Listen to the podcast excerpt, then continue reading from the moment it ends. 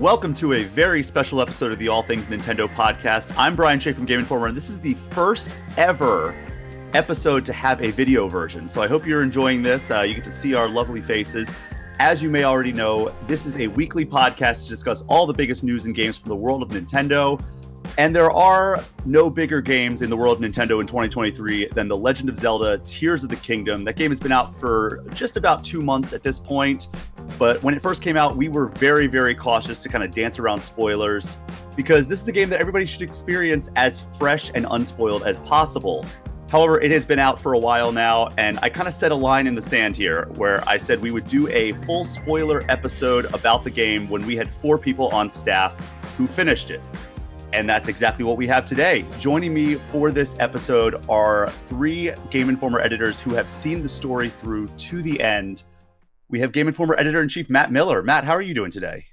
I'm great. Ready to ruin this game for some people. yeah.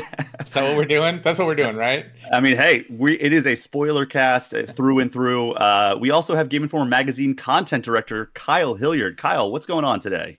Hey, how's it going, man? I was looking up my. I, I believe I finished this game on May 3rd. I think is when I finished it. So I've really been sitting on this for a while. You haven't seen time. for a while. You really wanted to get that out of the way before May the 4th so you could focus on Star Wars Jedi. Right, a game that I have not returned to. Yes. and last but not least, we have Game Informer associate editor Charles Harte. Charles, how are you doing? Hello, I'm doing good. I am I'm feeling like Link with some yellow temporary hearts. Which is Yellow- to, which is to say better than good, I think. Or or just that I ate a good mushroom. Okay. Okay, well, that's that's a good way to start a Yeah, recording. that's that's the some- vibe today. Actually, oh wait, I just realized that sounds weird, but you know whatever. we know what you meant. It's a hardy mushroom. We know what you meant. It's a hearty it's a hearty truffle. And again, I cannot emphasize this enough. This is your one and only warning. We are going to be spoiling pretty much every aspect of The Legend of Zelda Tears of the Kingdom. Uh, I'm talking stories, missions, gameplay. Everything is on the table for this episode. So if you are not ready to experience the full spoiler discussion of this game, this is your chance to pause this episode and come back when you're ready. Uh, so fair warning, give you a couple more seconds to kind of reach for your podcast uh, stop button or pause button. But we are going to jump right in. Uh, I guess first up, how many hours have you guys put into this game? Ooh, I think I'm at 180. But you also, Kyle, you have also. Uh, we'll, we'll set the table here. You have Yeah. gotten every shrine. Yes, every shrine. I haven't done every side quest. I I I hit the I got every shrine and I was like, all right, I'm gonna take a break. Maybe I'll come back and do those side quests later. But yes, I've gotten every shrine in the game. Yeah. Wow, that that takes a lot of patience, and that that is reflected in your 180 hour playthrough. Yeah. No, it's I Well, love it. had- I miss it dearly. I I like I'm already kind of like, "Do- is it time to go back already? Like I I, I miss it. You, I mean, you had you you had a uh, a piece you wrote at one point when you were still looking for the last few shrines. How did you find them? Well, Just diligence. I can tell you actually. Let let's we'll let's go into the spoilers now. So I I did hit a point where I was just combing the landscape looking for shrines and had my shrine tracker on. And then it is it is the one quote unquote thing that got like spoiled for me is someone pointed out that all the underground plants uh point to shrines above ground which I didn't realize. So I had I had filled out the underground entirely and I was short like two or three Mm. shrines and then I just basically had to go back and forth between the underground and overground map to f- find where they connected. Uh it it was truly the one thing that like I was told to me by accident like I read it in a comment, but otherwise I truly did not look anything up. Um that's just how I like to play those games. I, I I was so grateful, honestly, to have reviewed it and played it early because I I I couldn't even have the temptation of looking anything up, and I really loved that. Yeah, you would literally have to have emailed Nintendo and be like, "Hey, I can't figure this out. Can you tell me how to do it?" Yeah, And like, so you'd really have to make a concerted effort to do it if you needed some help, but you didn't Yeah. do that. and it as, as as an aside by the way that is a that's a unique thing about the way that we sometimes play games right that like I, as a general rule i don't like to look stuff up on the internet but my my line in the sand over the years has become uh, if I'm not having fun anymore, right? Like if I've crossed the threshold from like, oh well, this is a really interesting puzzle, I can't figure it out, um, and it's taking a little longer, but that's okay. I'll just keep rolling on it. But then you cross that threshold where it's like, I'm just not enjoying this game at this point. and sometimes I'll, you know, I'll look something up and that is not an option when you're playing a game before launch, right? Yeah. Like you can think of it. I would think most people have at least from time to time feel like, ah, you know, I'll pull my phone out quick and figure out what what's the first step to this thing. Yeah, no shame in that, by the way. Out. This is very much a self so like thing. Like I just when it comes to Zelda in particular, yeah. I don't. I yeah, and it led, and we'll get into it, I'm sure, but it led to truly one of my favorite Zelda moments. Period for like me personally um, it's sure. not necessarily like, oh, this cool cutscene happened. The way I approached the end of the game was really bizarre, and I I love the way it ended up turning out for me, which we can get into it a little bit later. Yeah, we'll, we'll we're gonna go through a little bit of the story as well, but uh, before we get to that, Charles, how long has your playthrough been? Yeah, so I I think right now it's probably at like 120. I I definitely hit a point where I could beat the game though at 80 hours and I was like I felt weird. I was like I'm not ready to end it. And that's not a thing I usually have of like I feel like in the past few years as it's like playing video games has been like a professional thing for me. I've been like I just got to finish this so I can like talk about it and there's so many other things I got to do and this is one where I was like, well, I I got one piece of this armor set underground that would be pretty cool to finish the game in. I was basically like shopping for like my wedding tux of like this is gonna be the big day. This is the set I'm gonna wear. Um, and then I finally got it, and I was like, oh man, it's gonna take a lot of amber to upgrade this. But I did kind of want to just wander around this area for a while, and I just wasted. I mean, wasted. I spent 40 hours not really doing any particular thing, but got this stuff upgraded to the point where I was ready to finish it. And yeah. What what was the armor? What was the the wedding? It was the it was the Ocarina of Time armor. Ah, um, because yeah. I got I got the pants, and I think I think I did end up looking up where those were because I spent enough time underground just kind of messing around, and I was like, this is gonna take forever. This is the whole map of the game. Um, I will say this, and during that was when I realized the the shrine connection thing because I didn't have that spoiled for me, and I think it's one one example of the ways this game made me feel like the smartest person in the whole world. Of yeah. like when you get a puzzle right, of like, oh, actually, I'm an engineering genius. I knew to put this wheel on this plank, and it worked out so great. Um, which is incredibly hard to do so consistently. Like making me feel smart because you designed something so well. Yeah. It's wild. Yeah, I mean I've that's heard, exactly. I've heard some people call this game like, "Oh, that that actually works." Like that's what they should have called it. And yeah. Like, yeah, absolutely. Yeah. It, well, that, it, that, it is. Yeah, it's like it has that fascinating quality where they they've tricked you into playing an engineering game, right? Like it's a it's like oh, it's a fantasy action adventure. No, it's not. It's an engineering game basically. Yeah. I mean, most of the the thing that you're going to spend the most time on um, is is sort of like trying to solve those those things where they've made it seem like something's broken, and that oh yeah that that you can't do that anymore. You can't. Uh, that mine track doesn't work anymore. See, look, there's a break in the mine track. You can't mm-hmm. go there. And then you're like, uh, hold on, you know, hold my beer. I will, I will do that, right? Um, and I, it's it's really honestly it's the thing that I think made me like Tears of the Kingdom a lot better than Breath of the Wild. That that single thing. Mm. Um, not talking bad about Breath of the Wild at all, but I I like Tears of the Kingdom a lot more because of that creative uh, component. In that sense, that I'm always um, I'm always sort of uh, breaking the game, but of course I'm not breaking it right? I'm I'm, yeah. I'm doing it the way they have designed it to to be done, which is to to uh, come up with an interesting way to get past something. And with that in mind, Matt, how long was your playthrough? You know, I don't I don't know. I wasn't really paying attention. I'm guessing somewhere in the vicinity of I mean, just on the number of days I spent on it, uh, probably around 100 hours. I would bet that I didn't uh, um, uh, hit up quite the number of things that that some other folks did, but uh, but I had a lot of hearts by the end, and I did a lot of shrines. Um, so I think it was probably somewhere in that vicinity. Okay, so I actually think I have the least amount of hours logged in this game. I'm somewhere between 75 and 80. Mm. Shameful. I know how.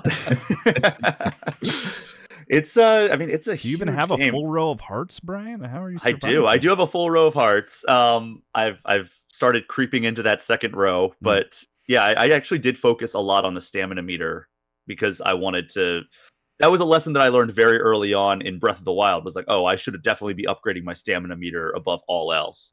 Even though I'm typically a kind of guy who's gonna like, if I'm getting like a skill tree and it's like there's one that's gonna give me like more health, that's typically one that I'll I'll go to very very early on. But this time I was like, nope, I I learned my lesson. I'm gonna be climbing all the time in this game. I'm just gonna invest like my first several uh orbs or or whatever they're called into uh, what spirit orbs that's what they're called Yeah. into Or- uh, into stamina vessels I think See, it was my- Spirit Orbs in the last game, but that's not important. My my stamina limiter wasn't climbing; it was gliding. Oh, yeah. Um, that was the thing for me. I, I I mean, I'd be curious what your all's go to approach to getting around was, um, because I know again there's a lot of creative ways to navigate this game world. For me, it was very much like I got real familiar with the different um, sky view towers Mhm. and and then just getting to a place where I could okay I'm gonna I'm gonna pop I'm gonna fast travel to this Skyview tower go way up in the air and then fly as close to this thing glide as close as I can to this thing that I need to like drop down onto um, I know a lot of people did more like I'm gonna build vehicles that I fly around on um, that that was a way and I guess there's people who are like I'm a horse guy I just like to ride my horse around and Yeah, then you can't like, trust. okay, those but that would. I, I, you know, the one thing about the horse thing is that, like, I think I would, I like the horse riding, but I think I, the constant need to like go back to a stable and pull my horse back out makes it, I don't know, kind of an irrelevant, um, form of transportation Yeah. for me. I, most I felt that way even about Breath in the Wild after a certain point. But uh, Yeah. yeah, for me, the big thing was like upgrading batteries, and then I would just take a platform, a, Mm-hmm. uh hot air balloon, and a and a flame jet, Mm-hmm. and that would that gets you really high up in the air. Um, uh, like that was a, I use that a lot underground. Uh, but yeah, but Mm. you do need to upgrade your your batteries a bit to make that really worthwhile. Yeah, and I mean, I guess that segs perfectly into our discussion about Ultra Hand, which ju- I mean, there's there's the three core abilities that are in this game. There's Ultra Hand, there's Recall, and there's Fuse, and all of them. Are, there's also Ascend, the the four core abilities there. Um, but it I, I, Ascend really changes the way that you explore this world. But nothing is more impactful than Ultra Hand. Just being able to build stuff and augment things together, and just I mean, even with like the uh, the village that was under siege, and then they're like, "Hey, we need some help like rebuilding this stuff. Like, we need all these logs from these trees." I was like, "I'm not going to carry all these logs," and then I was like, "Oh wait, no, let me just fuse like 12 logs together, or Ultra Hand 12 logs together, and then carry it as one mass down to them." And that's what I ended up doing. And they're like, Yeah. "Oh great, this is all the the wood that we need." but yeah, like, Yeah. it really transforms the way that you do almost everything in this game. Yeah, there's. I think you know Nintendo likes having an interesting gimmick in in new installments of long running franchises. You know, you could some- think about something like uh, the Mario games, right? Like Super Mario Odyssey, you've got your hat, right? Or Super Mario uh, Sunshine, you've got your uh, you're gonna blow water everywhere, right? And and I think of those as like unique gimmicks to those spaces. And I think you could kind of say Ultra Hand is like that in Tears of the Kingdom, except the difference is I don't know that you can ever make a Zelda game again without Ultra Hand at this point, right? It's so it so fundamentally changes the way that you understand the the, the game and your approach to it um, that it it in a single game becomes it, it feels foundational now to the series almost. I'll be really I mean obviously there'll be new Zelda games in the future, but it would be very strange to me to like play one of those games and not have something like that, right? Uh, maybe they don't call it Ultra Hand, but um, I don't think it's a gimmick like Mario's Cappy Buddy, right? That you could just like, oh, we're moving on past Cappy, right? Yeah, don't- I mean, well, yeah, I've made that point about several games on the Switch where it's like, how are they going to do a new version without X? Like Super Smash Brothers. How are they going to do another Smash Brothers game without so many characters? How are they going to do another Mario Kart game without every course ever at this point with all the DLC that they've released? And, but you're right. This feels like a foundational gameplay thing that I don't know how people would play a Zelda game without Ultra Hand or something similar and not be like, oh, something's missing from this mm-hmm. game. Like, I, I, don't know. Like, what what was your experience with Ultra Hand, Charles, in terms of like kind of feeling out the mechanics and really testing the limits of what you could do with it? Yeah, I I think I think in Kyle's review or his video review that I edited, I think he or something he's expressed a few times is like early on, you were kind of like intimidated by Ultra Hand of like it's kind of scary to be able to just do all this stuff. Am I going to be good at it? I definitely had some of that where I was like, look, I like Legos as much as the next guy. I don't want to play a Lego game. I want to play a Zelda game. Um, and I it quickly changed my mind, or I, I don't. I wouldn't say quickly changed my mind. It slowly changed my mind. Once I left the first island in the sky, I was not like ultra handing everything all the time like I thought it would be. Like it wasn't uh, such a it wasn't always that there was a puzzle and then a specific ultra hand solution. But I think it was like once I started getting a lot of the like zonai orbs just in my inventory and being like, oh, I can just make a plane. I don't have to deal with this. I don't have to climb mountains anymore. Like that's not a thing I have to worry about. Um, and yeah, I, I I think I I do think they could make a new Zelda game without Ultra Hand. I, I think I would slightly push back on that point just because I I think that is so I believe in the in the Zelda series to be able to move on past it in that way. Like I don't know if I would say that about every series, but um I do think it is it is the reason to play this game. Mm. It doesn't feel as foundational as something like Z targeting, which was introduced in Ocarina of Time and then used in pretty much every subsequent 3D action game. but it does feel like something that uh, going to be a thing that people always look back at Tears of the Kingdom and be like, "Oh, that was the the main contribution to this series was the introduction of Ultra Hand." Yeah, and and uh, I was I was going to mention this earlier of like I don't know if any of you guys have seen like speed run footage of this game or parts of this game. Um, but Breath of the Wild was all about like physics glitches and how like you can jump in the air and drop one bomb and then drop another bomb and then explode the back bomb to hit you with the front bomb that would launch you across the map really fast. And this one is all like it's not it, there a lot of those glitches got taken out. There's also a thing of like if you equip a weapon right before you land you don't take fall damage. But now the button that would be the weapon equipping is nose diving into the ground. So you can't do that anymore. But people have figured out like if you do like a rocket on a shield and then you shield surf for like a split second it launches you up and forward and doesn't use that much durability. And so there's people that are like doing shrines in like four seconds if you have the right like shields and zone zonai devices equipped. Um, and that's that's so fun to watch. I'm excited to see like three years from now what this is even going to look like anymore. Hmm. Yeah, it's a game that um, definitely invites people in. Like I had friends who are certainly not super hardcore gamers anymore, like guys who maybe played in college and don't play a lot anymore. Um, who were sending me videos of like Tears of the Kingdom stuff. Like, what is going on here? That this, you know, like this, it looks like they're making a mech to go take on this dragon over here. Is that what's happening? And I'm like, yep, that's pretty much what's happening. It, yeah. Uh, and uh, and so it it had this phenomenon and continues to have this phenomenon of being a game that is really fun to play, but it's also really fun to see somebody who's done something interesting play the game and watch them, which is, you know, uh, very much in keeping with the times and the way people are engaging with games right now.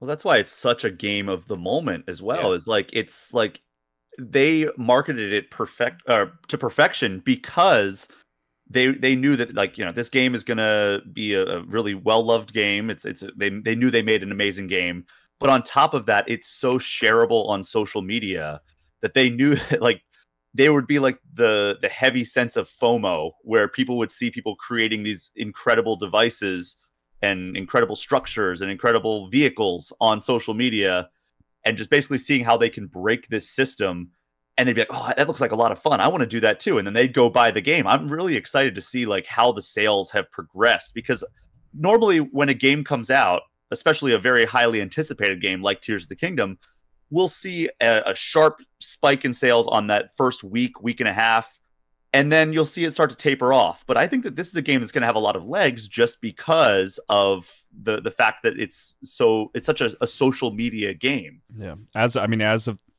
this morning at the time of this recording, it is the second best selling game of 2023, which is mm-hmm. crazy considering it is a single platform game. I, the one ahead of it is Hogwarts Legacy, which is a multi platform game, and I'm I'm sure like Resident Evil is up there too. But uh, yeah, no, it's it's it's doing gangbusters expectedly.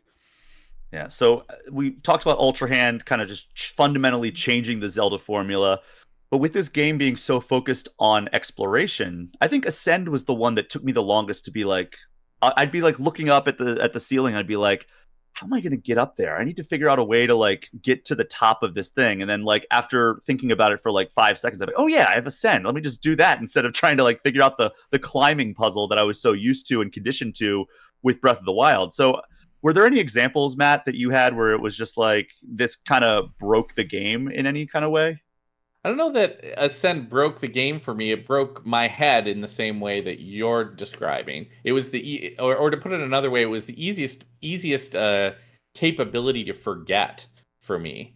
Um, and uh, I would I would be surprised if there's too many serious players of this game that didn't have like some some moments that were just you were embarrassed for yourself with how much time you oh, sat there trying to do exactly what Brian is describing, where you're like, ah, there's no way for me to get up there. It's like, I mean, that's like 30 feet up there. I can't climb these walls. I mean, do they want me to go to some mountain nearby? No, there's no mountain. Can't jump off the mountain, glide down. I don't even know what to do. And you, I just sit there and stare and completely forget about this. And I don't know why it was that way. Maybe because Ultra Hand. I mean, I didn't have that happen with Ultra Hand. You know, like when there was a clear, like they've laid out a bunch of pieces for me to build something. I would definitely be like, oh yeah, okay, I get what you you're wanting me to build a minecart here, right? Or you want me to build a helicopter, or you want me to whatever. Like, um, eh, that's uh that was that didn't happen with Ascend for yeah. some reason, even I mean, late in the game. I think it's just it's it's so simple and yeah. it it works so consistently and it feels like game breaking. Like you every time like you, I would have those instances where it's like, "Oh right, ascend." Like I would also have that moment of like, ah, I can't believe it was truly that easy, you know? Because like so often and maybe it's like the breath of the wild in the back of your head it's like if you go underground or something which you know you didn't do a lot in breath of the wild really but it was like getting back out was like a whole puzzle in itself and it's like ascend just sort of deletes that part of the process and it's like that's why you kind of forget about it because you're like oh, surely it's not that easy. But it's like no no it is. You, just punch your yeah. way through the ceiling. It's fine. I, I think it's it's also like so contrary to what breath of the wild was which is like hey breath of the wild you can climb anything. Now it's you have ascend you don't have to climb everything. Like it, yeah. it immediately flipped. I, I think i think it's that way that you you look at a tall structure and the breath of the wild in you is like immediately how do I climb that? Where are the spots where I can climb up and then like regain my stamina meter? And then you realize like, oh, it's close enough to the ground that like I can just go under it. I also yeah. thought Ascend was uh if I was Link with is the power that I've had as Link that would make me the most uncomfortable. you know what I mean? Like yeah. like that that's uh maybe it's just like some weird uh element of claustrophobia hiding away in my mind, but it it like genuinely made me kind of uncomfortable at times where you're like, man, this is a really long ascend. You know, like I'm I'm in the ground, going through the ground. Yeah. And, and the sound. Yeah. Like, right. Kind of squelchy. Yeah, yeah, it is kind of squelchy. Like, yeah, I really hope this ability does not break down on me, and I'm just entombed in this mountain yeah. now. Yeah, yeah. they could. It's nice. Thank you, Nintendo, for not connecting it to stamina in some way. Oh, you know? like, oh man, that would have been really bad. Like trying to climb, because there's a couple of instances where you can go from the depths to the surface, yeah. and it it's a long climb, and it's like, yeah, I mean. They, I guess they could have connected it to stamina, but it just would have felt silly. I think it just would have been needlessly difficult And then the third ability that we want to talk about is Fuse, which I think they did actually, in contrast to Ascend, they did a very good job of encouraging you to use Fuse at every turn because most of the weapons that you find, especially early on, are uh, affected by the gloom. So it's like they're kind of like decayed and therefore they don't have very high attack power and they break very easily. So it's like, yeah, you, if you want this to do any kind of damage or last for any amount of time, fuse it to something. And that was something that after like the first few hours, I was like, oh yeah, just fuse every weapon to everything that you can. Uh, especially like Bokoblin horns and and Lizalfos horns and things like that. Like, what was your experience, uh, Charles, with with Fuse? Yeah, I I definitely I remember the realization of like, man, I'm not doing that much damage, and then realizing like, oh, I should just be fusing everything. Like, I you there's not an incentive to have an unfused weapon in your inventory nine times out of ten, and I I also really appreciate that like the monster horn designs were all like little like blades of weapons, like it was a trident or a a sword or a spear or something like that. I think that also kind of you see, you know, a blue Lizalfos horn, and I'm like, that looks like a katana, and now I'm gonna put it on my sword, and that's the way it's supposed to be. but yeah, I enjoyed it. I, I think it was cool. Yeah, the, the one mistake that I made for a large portion of the game was I was almost exclusively fusing weapons to other weapons like mm. a sword mm. to a sword that I found on the ground just because it's like, oh, I can pick up more weapons and it does make it stronger. But really, the thing that you want to do is fuse it to like bokoblin horns. And like you said, Charles, like that actually increases the power significantly more than having a sword attached to a sword. Um, it, for me, it's also like I, I that's definitely true numerically. For me, it was like an aesthetic thing of like, man, I don't want to have a, I don't want to have yeah, a stick. It sword. looks that looks so yeah. ugly. yeah. yeah, I think I was like um, one of the early cutscenes in the game where I, I don't remember where it was. It was like when you land on the ground, there was some big cutscene, and I was like, ah, I have just like a super long staff that's like clipping into the ground, like during yeah. this cutscene. I, I or uh, it, what? I remember what it was. It was a shield that had a flamethrower on it. So I had this big backpack on Link's back, and I was like, man, that looks stupid. That's always the problem, right? When you when you have a cutscene and your character looks like just garbage. I think yeah. I had that at the the finale of Breath of the Wild, where I was just like, "Oh man, this would be so much cooler if Link didn't look like a, a big goof." No, yeah, I made sure like Charles, I I had my like, I I just like the blue tunic and the um mm-hmm. and the pants, like the the sort of standard pants that I had upgraded r- really high, and I was like, well, I'm gonna make sure I'm, I'm wearing this to fight Ganondorf for sure. So yeah, the the fuse the fuse thing like goes counter to my instincts, my like gaming hoarder instincts, and I had to get past that a little bit. Um, I think I I chart that back to like some early Final Fantasy games where I would like run out of potions before you know and I got near to the end of the game and didn't have enough and I couldn't go back and get any and that kind of thing. So these days it, it it's still like ingrained in me to like, oh, you got this this uh consumable thing. Better not use it because you might need that really good consumable that you can attach to your weapon later. It took I, I would say it was like halfway through the game until I got really comfortable being like, I got a cool, I, I killed this monster. I got a cool horn from him. It says it's going to massively upgrade my weapon. I'm going to just put it on a weapon. Yeah. Um, I mean, you get I, enough that you don't need to worry about that. I understand the frustration people have with the breakable items and weapons. Like, I, I don't think that is a like a a bad complaint. If you don't like that mechanic, I understand why that would bring down the sort of overall enjoyment of the game for you. But for me, the way that it makes me use everything, I really appreciate. Like in the way like I'm really struggling with like Diablo 4 as a comparison right now. I am not getting into that game at all. And it's because everything just feels like crap that I'm just like carrying around with me or not using or getting rid of immediately. Where like Breath of the Wild and Tears of the Kingdom has this sort of same like there is an approach to like having loot and using loot, but everything feels valuable and usable. And the and the sort of the, the the con in that column is like that means stuff will break if you use it. But the pro is like, yeah, but you use everything and you experiment with everything. And I actually much prefer that than just having a big cache of crap, you know, that it's... I just like immediately sell or never even look at. Yeah, it's it's also the way that like I they've really separated the numbers from the like weapon abilities because you'll have like I can't remember specifically, but something like all the Royal Guard weapons, they'll have like charge attack up, or all of these weapons you can throw really far, all these weapons or whatever. Um, and for the for the most part, like your sword, the base sword is going to be anywhere from like you know eight damage to twelve damage, and the real boost is going to be that like Lynel horn or whatever that adds the fifty. Yeah. So if you're like, I really like having like stamina attack up, you can get those kinds of weapons, and it doesn't have to be. I would love to do this, but the number's not high enough because you are controlling that on your end. And that brings us to what I think was the ability that I use the least, but has probably the biggest impact on the story, and that is recall. Mm. And I, I don't know, like I whenever I remembered to use it, I felt like I made a really good impact with it, but I felt like it was the least necessary of all of Link's new abilities. And I don't know if I'm alone in thinking that, but like I just like there were times where like you know I, I talked about this in my preview that I did for Tears of the Kingdom before it came out, where like um, Moblin would throw a thing at me and I would recall it right back to him and explode right in front of him, right? Like it would it would kill him that way.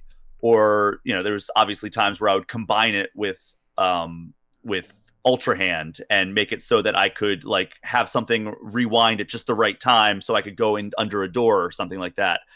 But uh, were there any uh, instances, Matt, where you were like, this this recall ability is just like essential for me to to have the Tears of the Kingdom experience? I don't think so. I agree with your assessment. Not only that it's the least used, but it, it also feels to me like um, and I was surprised about this, by the way. Um, I I went into the game thinking like, oh, may, they must use this in a bunch of different places, but it it was the one that I felt like I only used when the designer was telling me to use it. If that makes mm. any sense, right? Like there were shrines where it was like, oh, clearly I need to do recall here, right? And so I did, and that solved it. Um, but it it had a little bit less of that like kind of um uh, making me twist my head in a new uh, to think about things from a new perspective, which is of course what makes Ultra Hand especially cool. Um, Ascend maybe to a lesser extent, and Fuse to a lesser extent, but there there's that like creative quality to those. Um, and recall, maybe I just didn't ever get around to using it in the way that it, it could be used, but it never really clicked in that way as anything other than like, oh, that's just a tool I need to use when the game shows me I have to use it. And yeah, it was, it's it like it's a puzzle the... item. It feels almost like yeah. more of like an old school Zelda item yep. in that way. It's like I use this to solve puzzles and it's fun in that way. I found a lot of use in it later of like really getting into the far away sky islands and stuff where you have to like have good batteries and vehicles where like stuff would fall out of the sky and I would use recall to get it back to me like delivering the big green gems to shrines and stuff. Like if my thing was falling out of the sky early, I would recall it back to me, or like if a Korok rolled away from me, I would use it to get it back for me. It was like more of like a perfunctory kind of like tool rather than like like you said, Matt, like something that you would use creatively. I only use it creatively every now and then. And it, uh, it's interesting because this is the ability that I feel like got the most marketing from Nintendo. Yeah. Like the statue that we see of Link, his amiibo it's all in the the the stance of using recall and it, it seems like nintendo is putting a huge emphasis on it and you know we're going to get into the story in just a second but like that probably is the reason is that it was so integral to the way the story played out. But charles what were you going to say? I was going to say i did i liked it for uh, convenience sake. And i did i do i do feel like i used it a lot just in terms of like i would drop something or i think there's a lot of ways you can manipulate it too of like eh, when you combine it with Ultra Hand of like, I don't have a ramp to launch my wing off of, but if you like Ultra Hand and hold it in the air for a few seconds, then you can recall it and then it's floating in the air. You don't have to deal with that. Mm-hmm. Um, I also I mentioned I had the Ocarina of Time armor that I wanted to upgrade, which uses a lot of amber. So I spent a lot of time fighting Taluses, and you can throw their arms back at them. So I did use it an absurd number of times for that. But um, I don't know. I do I do understand I uh, understand the points you're saying. I do feel like I used it specifically with Ultra Hand. Also in the depths, there's all the mountains turn into like big valleys, which are fun to get to the bottom of, but annoying to get back out of. And I would always drop stuff Um, and recall has has like a basically unlimited range. Like if you can see it, you Mm, can bring it back yeah. to you, which I appreciated. Um, but yeah, it it it's a you know like on a on a sort of meta level around thinking about Zelda um the an understanding of time uh and and uh playing with ideas of time are uh it's it's very core to the the identity of the franchise at this point right uh i mean even back to a link to the past right ocarina of time uh, you know Majora's Mask is a, uh, is all about a, a time loop, right? There, I think it's fair to say that almost every um, Zelda game plays around with that with with time in some way and tries to say something there. And and you know, like you said, Brian, we're going to talk about story here, and certainly time time is a fundamental aspect of of the storytelling here but any negative or not negative but anything that like made recall not quite as interesting um it almost doesn't matter because uh, for the way that the the power adds to that sense that like we're we're alerting the player to be paying attention to time and the passage of time and the way things can kind of kind of go in both directions and both the both the past and the future are important and those just sort of ideas um, are grounded in gameplay through the recall ability. For sure. And let's get into story. Starts off with a bang. Uh, what a cutscene that is. Basically, let's just set the premise like, you know, it, Hyrule's been kind of through this rebuilding phase after the events of Breath of the Wild and, uh, you know, the defeat of Calamity Ganon.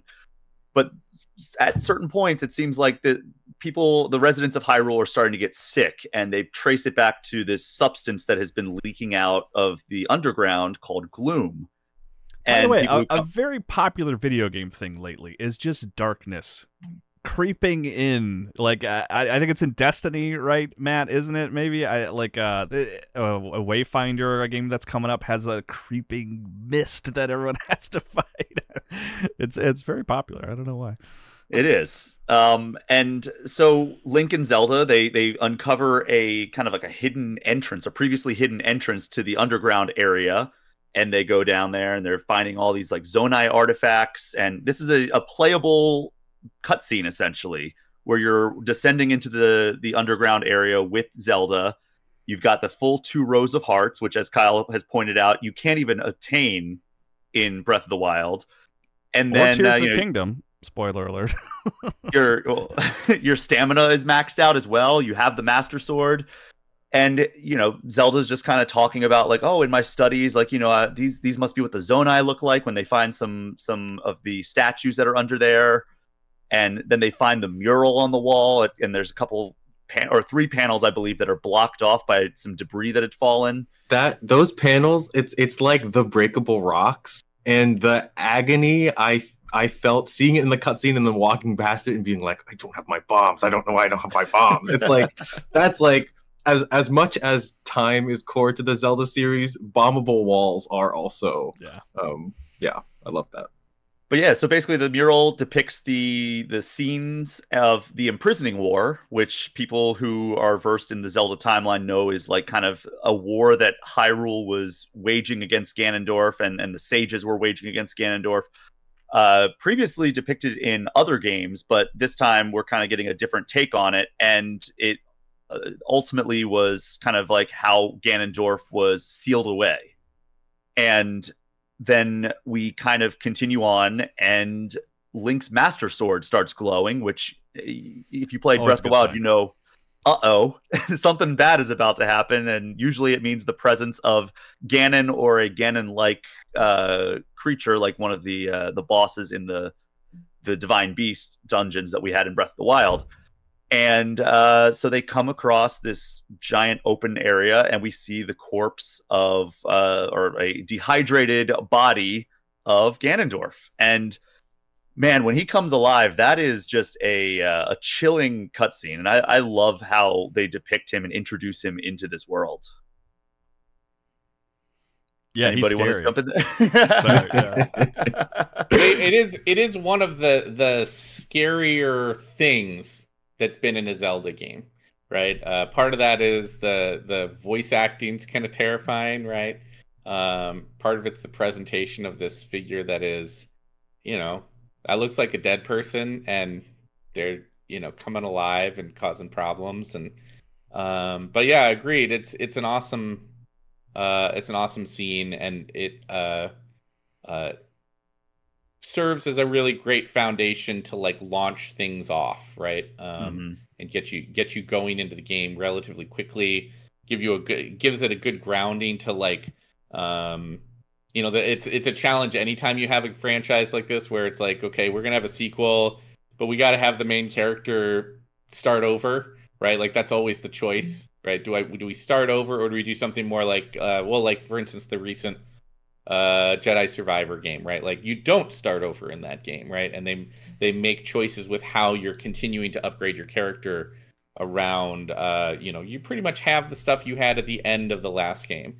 Um, and so if you're gonna go the way where you you're kind of doing a reset, you got to come up with a narrative reason for it. And so this one's as good as any, I think. I by the way, I love and it, Zelda's certainly not the first to do this, but I feel like it doesn't happen enough.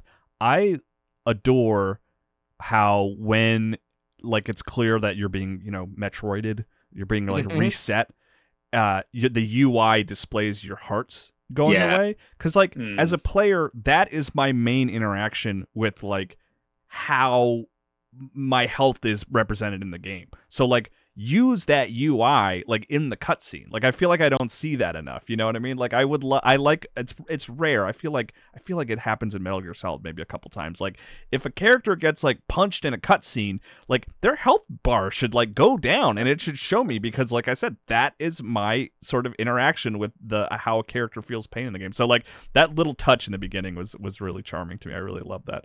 Uh, well, and, and they pain- play with they play with health meters more again at the end of the game in a way that I thought was really hilarious and surprising, but also intimidating and cool.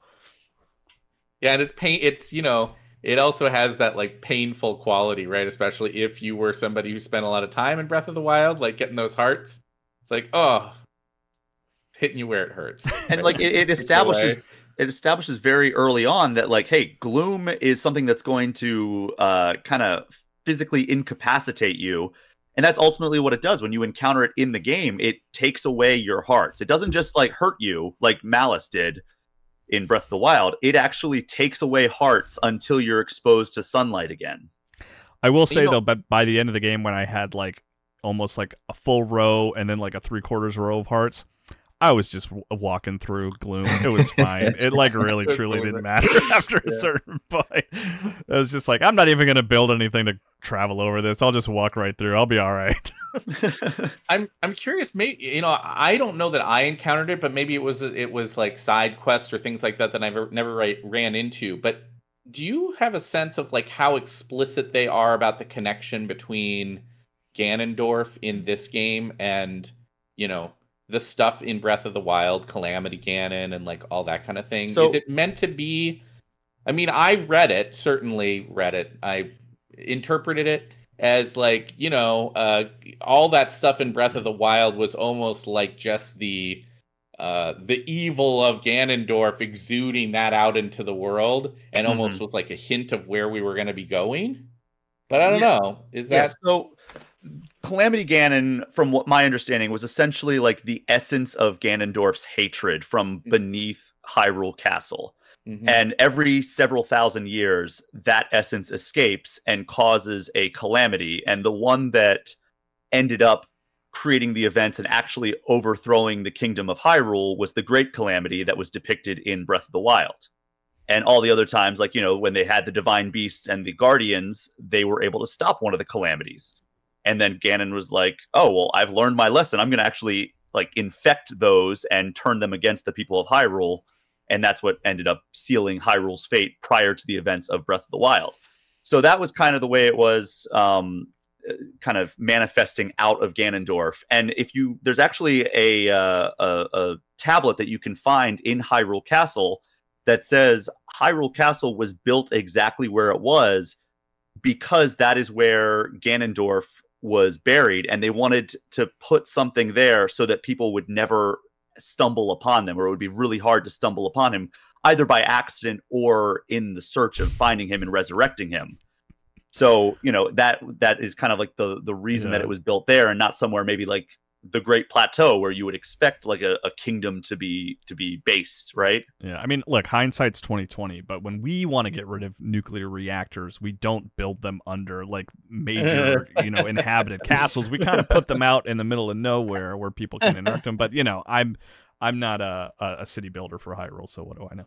But uh, yeah. by the way, that would be a very fun genre. I've always talked about like other genres that the Zelda series could go. Like a Hyrule building sim game would be very fun. Like I've mm. talked about like roguelite games where like you you control Ganon trying to overthrow Hyrule Castle, and every time you die, you you are reborn in a different art style, and you're reborn, and there's a different link that you have to try to beat, and like you just keep going until you win and like every time you learn like a different strategy you could take out i've talked about that like i've talked about other t- uh, genres of the zelda franchise but yeah hyrule buildings or yeah building sim would be very fun now that you mention it. Oh i should introduce you to a little game called uh, tears of the kingdom brian where you can build whatever you want with ultra hand So in that moment when Ganondorf just covers Link with gloom, we get three major events. One, it removes his hearts and his stamina. It makes him kind of back to the base version of this character that we saw in the beginning of Breath of the Wild. And and clothes for some inexplicable reason. That, that Rauru never explains why he had to take Link's shirt and pants. Yeah. You know, whatever. What about? well, we had to keep this game rated E10 plus, right?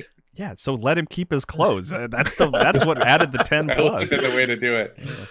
Um, but also I think the real reason that Rauru had to like change his clothes is Link's arm was just destroyed in this, and he Fair. had to have his arm replaced completely. So that probably involves some sort of surgical procedure or magic incantation of like yeah doctors using his arm pants yeah. when they do surgery on your arm yeah. I mean, they were covered fair, in gloom Kyle. it probably was covered in gloom i actually yeah. will genuinely you, accept that as a as a you, you gotta launder those those gloom clothes they didn't have right? a chemical shower down there it's, it's, not revealed but they're actually at the dry cleaners and you can get them back later oh, okay. you gotta go to the hyrule dry cleaners over in Hateno village you gotta, yeah you can't just throw those in the washing machine gotcha right? like, you gotta light two uh, torches and you gotta mm-hmm. uncover a chest. Yeah, right. And then finally, it also destroys the Master Sword, which is a very, very big moment. Um, it, we see that the Master Sword, even in a destroyed state, as the shard flies at Ganondorf, it does cut his cheek. That's and cool. it, it, it, you see the blood boiling, which means like you know it does even in a destroyed state have the power to destroy evil. It just you know if it was only like two inches to the left, maybe it would have been a little bit more successful in doing it in this early early state. But like you know that moment when Ganondorf feels it cut across his cheek, and he's just like he has kind of his Thanos in Infinity War moment where he's like all that for a drop of blood. He was like, "Is that the blade that repels evil?" And it's like, uh, such a puny weapon could never stand a chance against my might and you're like oh god this this guy is is kind of horrific. Yeah, just give me 70 to 100 hours and we'll we'll meet again. Uh, we'll see in a little bit yeah, um, but yeah that that moment really stuck out to me as like this is kind of the proper way to introduce Ganondorf and show that he is a threat when he immediately destroys the weapon that the goddess Hylia forged to defeat him and is just like oh yeah I'm I may be a dehydrated mess and I haven't been able to stand upright for thousands upon thousands of years, but I can easily just basically throw out this stuff that comes out of me. I don't know how we describe it, but it, it, immediately destroys Link's arm. The hero who is uh, is destined to defeat Ganondorf destroys the weapon that was forged by a goddess to defeat him, and it you know sets all this in motion. And then Ganondorf raises Hyrule Castle out of the ground and basically starts spreading the gloom and his influence of uh, over the creatures that his minions uh, across the land of Hyrule and then also destroys the tomb that was that was designed to to to seal him away and it pulls Zelda basically towards the depths but before Link tries to jump and and and save her she and, and by the way he fails in saving her she teleports somewhere, we think. And uh, the the arm of Rauru, as we come to find out, which was the arm that was sealing Ganondorf in place, saves Link, pulls him back up, and then we just kind of cut to the next part, right? And we see that Link has awakened in the Great Sky Island, and we have to find these these memories, or what we what we assume are memories, but they're actually glimpses into the past, where we kind of really get the the namesake of the franchise, the Legend of Zelda, and we we learn about her history as she has traveled back tens of thousands of years back to what is the founding of Hyrule essentially. Yeah, I I I think that first memory that you find, that first tear that you find where you you pretty quickly are like, "Oh, I see what's happening here." Like I thought that was a really good hook uh, into like explaining what's going on, where Zelda is, why you want to go pursue the rest of the tears. Like I, I thought that was really interesting. And then like on a larger scale, I also appreciated that it was like sort of solved the problem of Breath of the Wild and frankly a lot of Zelda games where it's like, why is Link just like messing around? Like you know, like why is he off buying property and like helping someone campaign for like a real mayor reelection at Hateno where it's like, well, Zelda's in trouble, but like she's she's not here. You know, at least you don't think she's there. She's in the past, and I I liked sort of uh, sort of peeling back that onion of like what is happening? Why is she there? Are we gonna meet her again? Like I I, I liked that sort of build up. Yeah, I um I I really dig the um the sort of epic quality it adds to the experience of having this sense of uh you know this gradually unfolding story of of Zelda in the past, and you know, you really almost get you get more story in this game about Zelda than you do about like Link. I mean, Link, Link certainly goes on adventures and meets some weird people who have him go on side quests and things like that, right? But there's not a lot of that that's especially memorable. Whereas, like, I think if you, especially for people who took the time, and I think probably most people do, to track down all those different tears, those are the big story beats is are the mm-hmm. ones that happen you know a long long long time ago um, and the idea that um, uh, you know it's it's feeding into this like the thing that you need to bring down this great evil um, that is uh, that's literally zelda pouring her her heart into it uh, over over thousands of years, effectively, right? Um, is a is a really um, powerful and, and exciting idea, um, and and a way to uh, emphasize the importance of her as a um, involved party in in sort of winning the day at the end. Um, so I don't know. I, I I really like like that whole that whole loop. I did find myself wondering to circle back to the whole thing about um, uh, Ganondorf and the space underneath the castle. Like, what's Ganondorf doing all this time? I mean, if you think about it, you kind of just find him where you initially found him, right? Does he do anything in the interim other than just kind of hanging out down in a cave? I think he's just leaking. He's just, I think he's just hurting and leaking his his calamity everywhere. He's like being Zelda. He's like tricking people out in the yeah. Is that I mean, is that truly him though, or is it like a like a, a vision of of Zelda? I was never totally clear on it, that point. It's probably like a Last Jedi situation, right? Yeah, that's how I read it. Is that yeah. like he's like uh sending that? It's like a spell that yeah. he's sending out mm-hmm. into the world or something. Yeah, it's um, almost like a gloom like clone, a doppelganger manifested by gloom because we see Zelda pop up several places, and uh, not the least of which is in one of these flashbacks where you know we see Sonia having a private meeting with Zelda, and then the moment Sonia turns her back, Zelda, this Zelda that we think is the real Zelda, turns out to be the doppelganger and tries to assassinate her, and then the real Zelda saves her using the recall ability.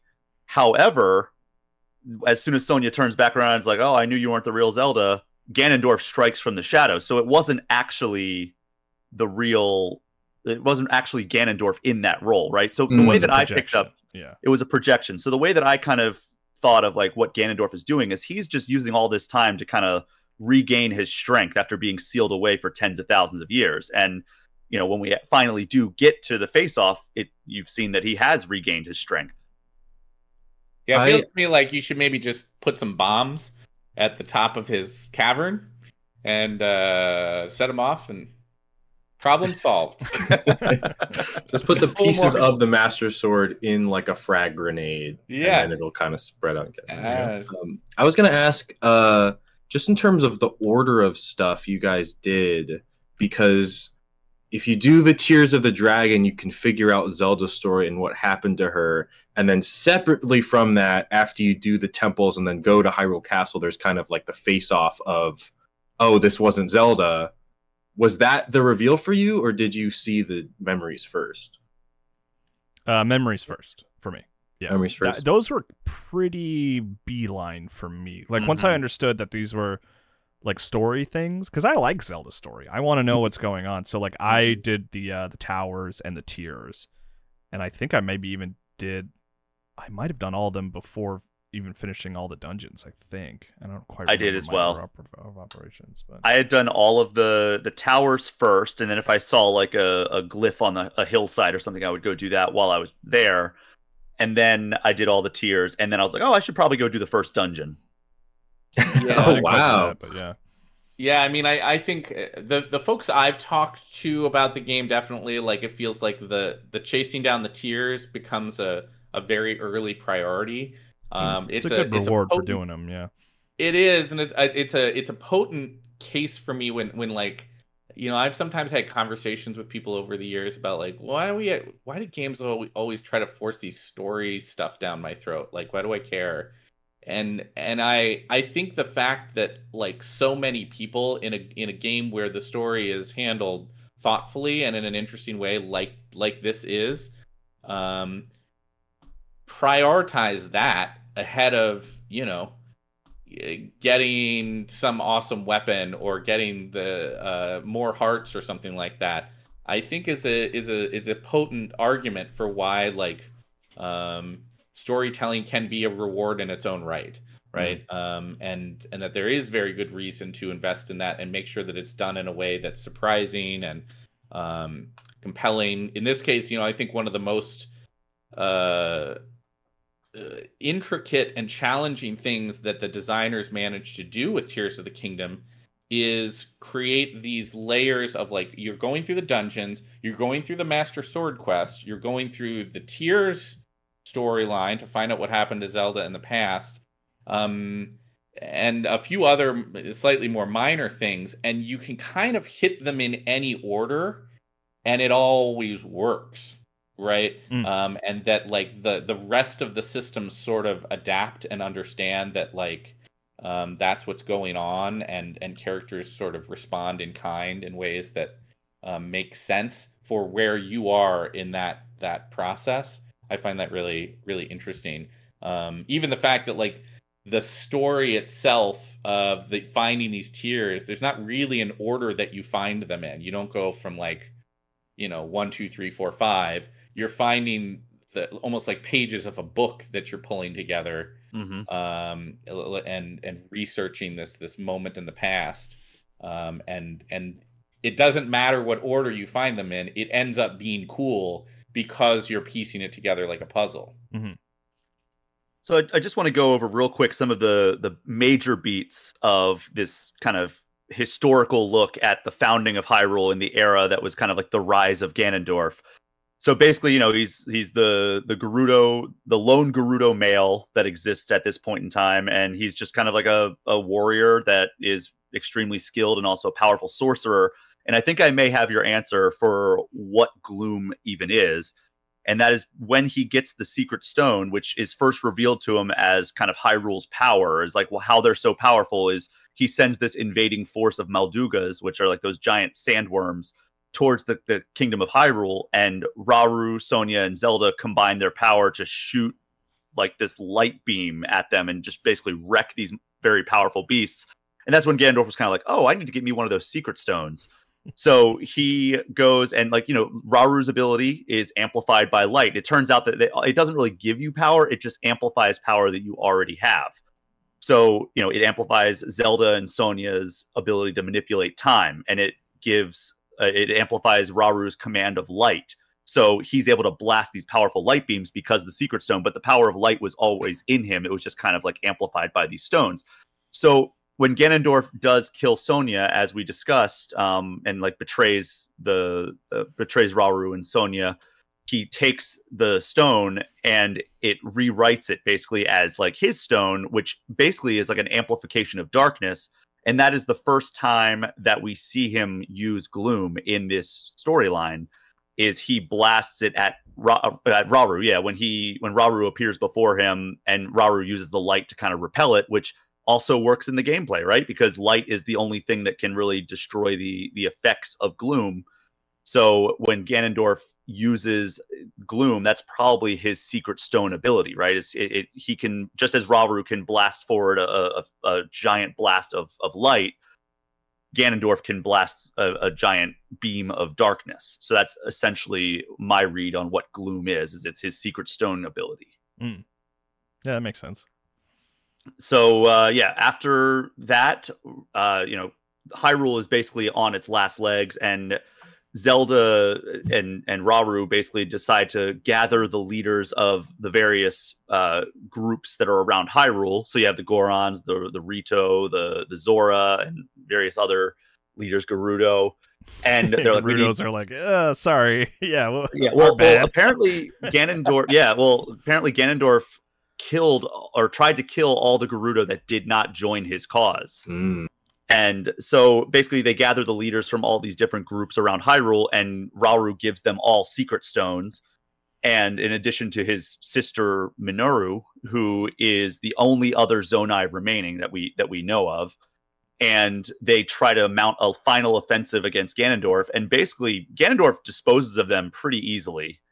And then uh, Rauru's like, all right, well, last ditch effort. We have to seal this guy. So Rauru sacrifices himself to seal Ganondorf away with his hand.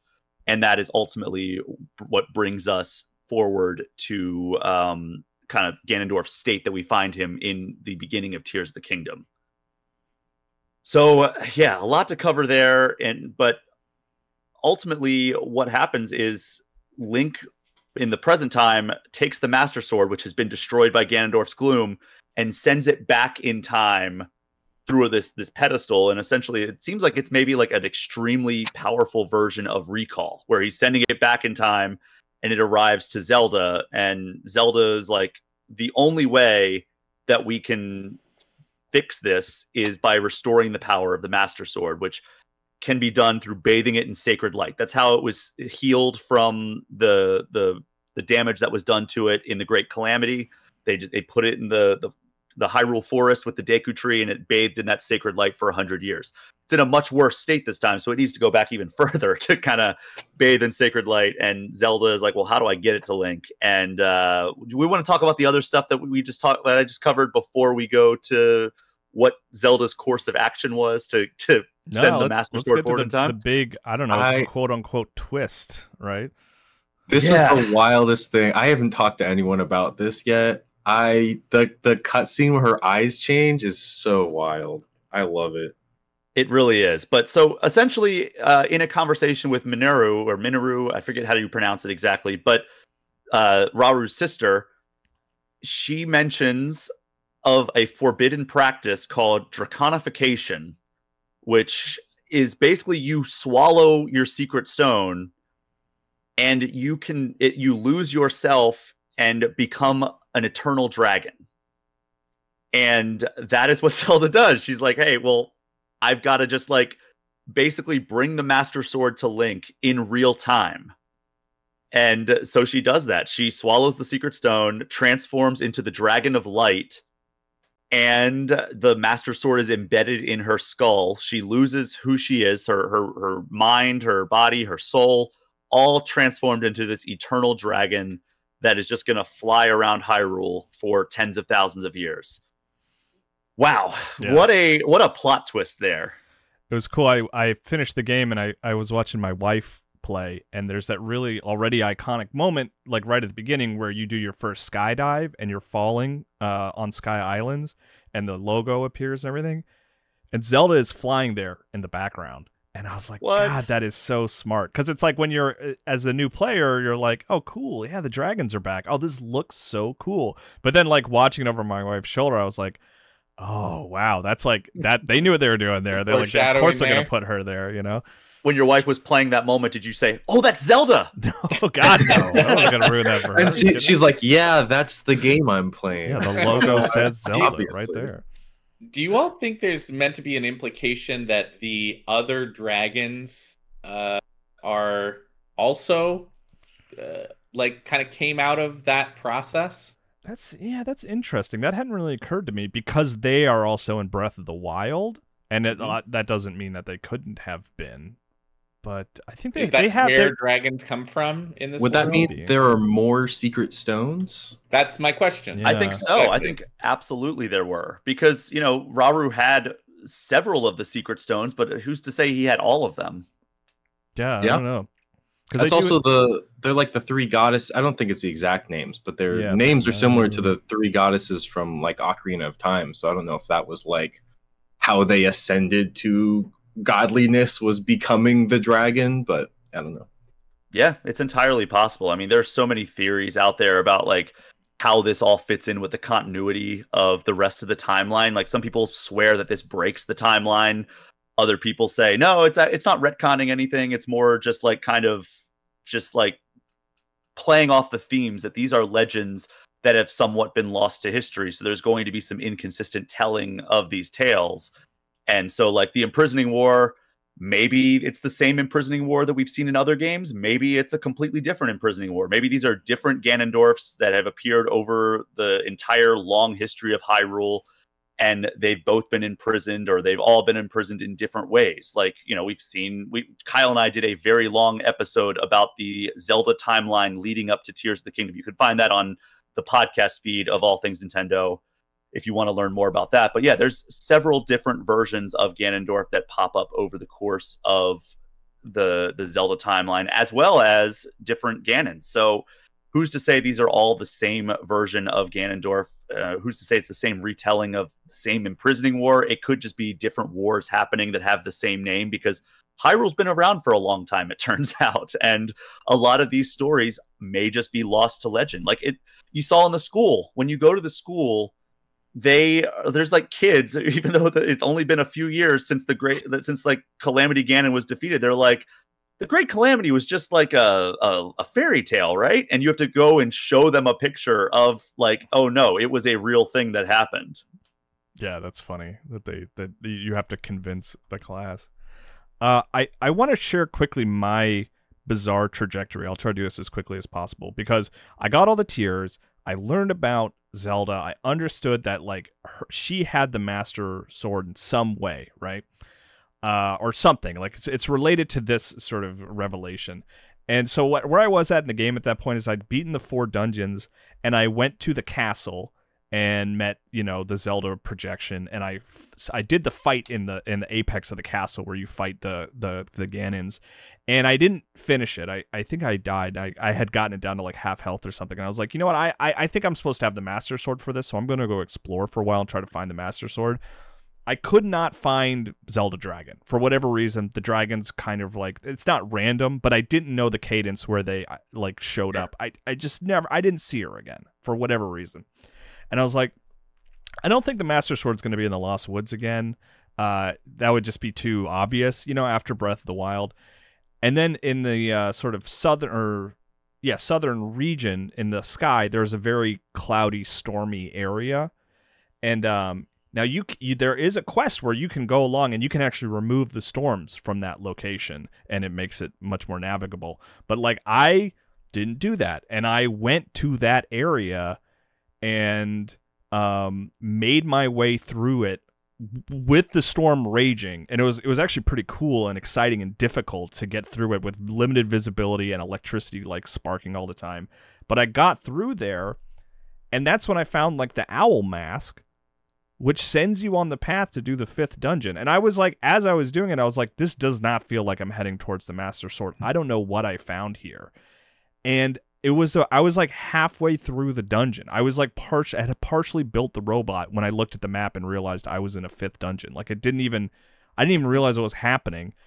and uh, I loved that. And that's just something I that wouldn't have happened to me if I had like looked anything up or like uh, had a walkthrough or anything like that. Is like in my sort of fight to find the master sword, I stumbled across the game's like surprise fifth dungeon, and it was just su- such an awesome way to do that. And then and then after that, I figured out how to get in the lo- into the Lost Woods. You go underneath, and then you come above, and then I talked to the Deku Tree, and he actually marked Zelda on my map. Like that's one way to do it. He like you can come yeah. across her naturally, but he will mark her. And then I went and got the Master Sword, and then I went and defeated the Ganons in the castle.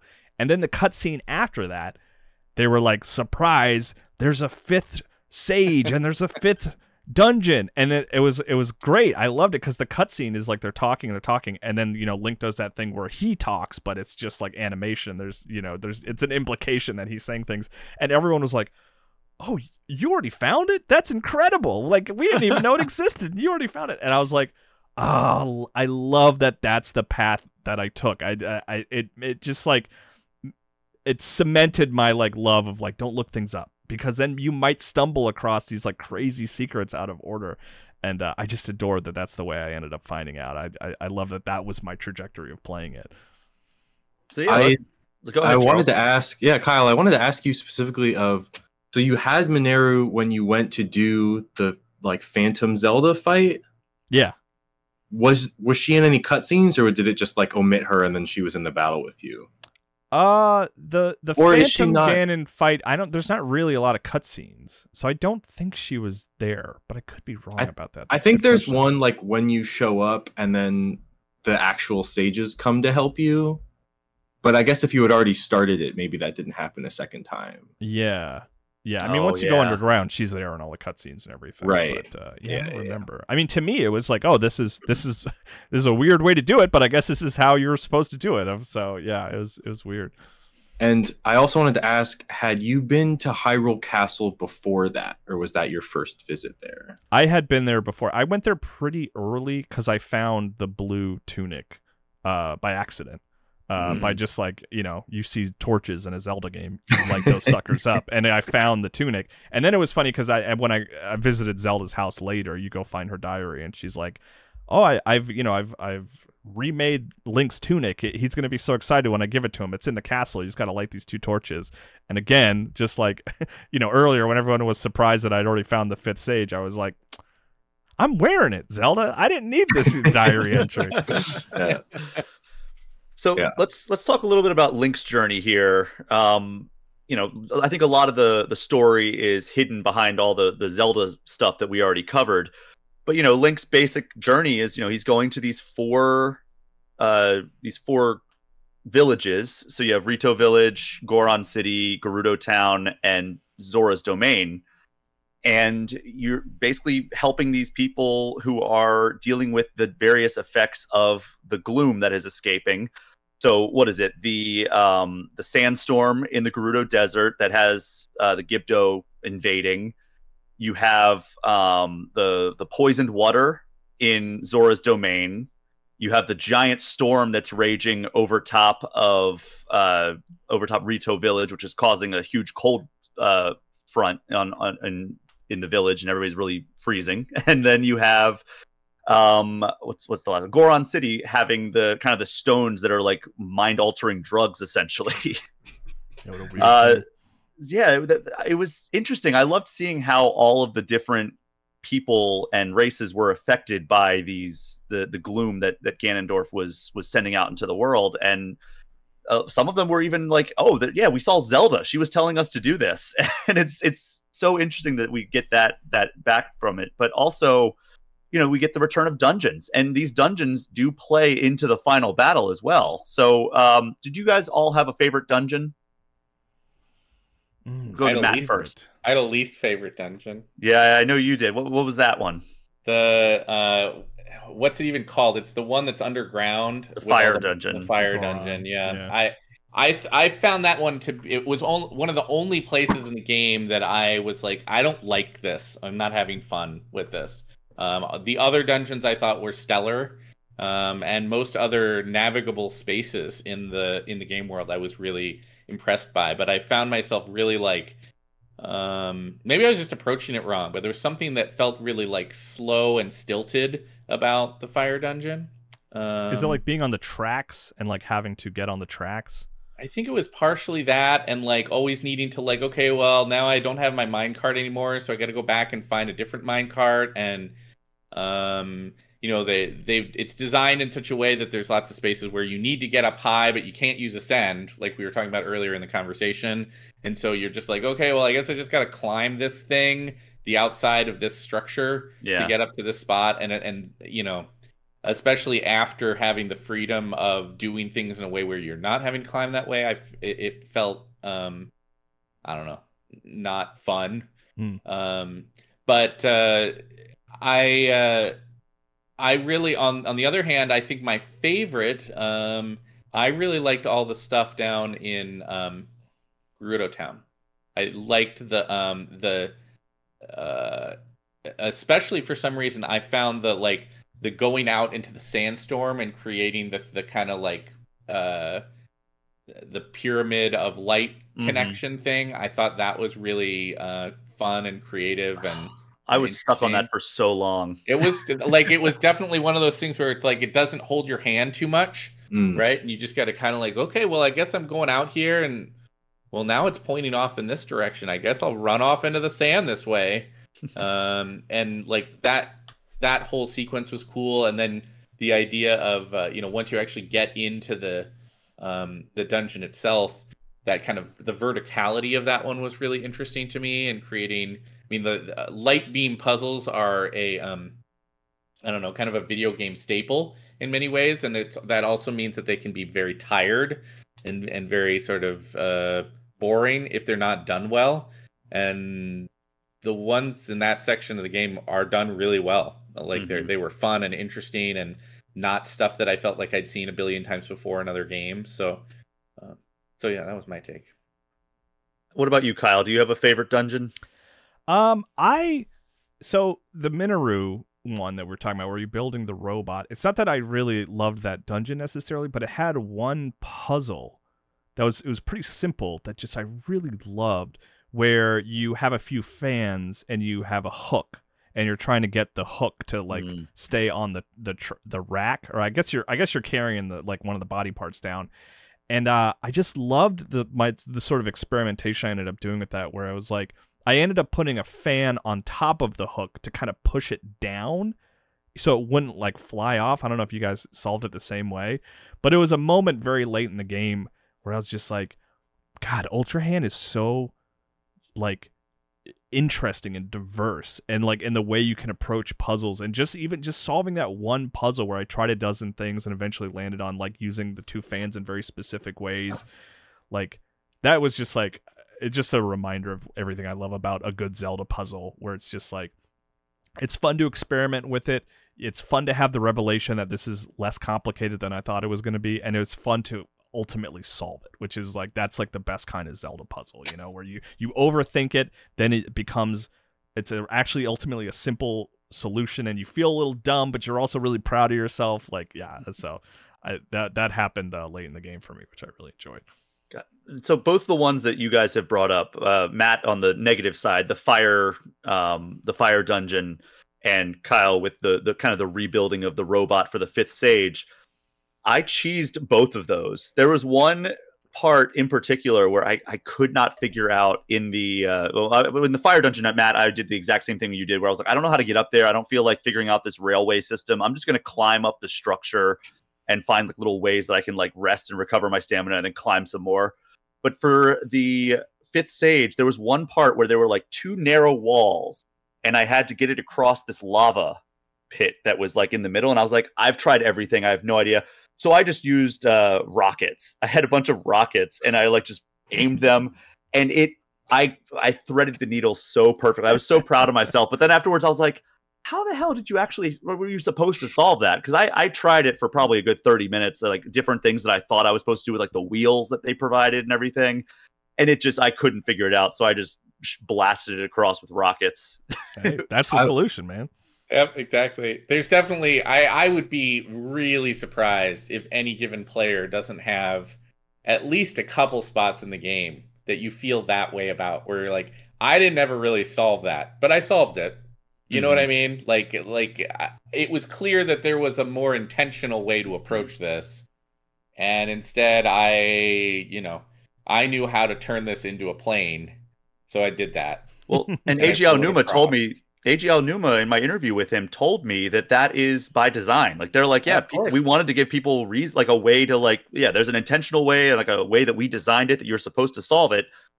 But people love figuring out things on their own, and we like we want to give them the opportunity to do so. If they want to Yeah. figure out some way that we never thought of, then that's cool. Like they like cheating, and like we want to give them the ability to cheat these puzzles.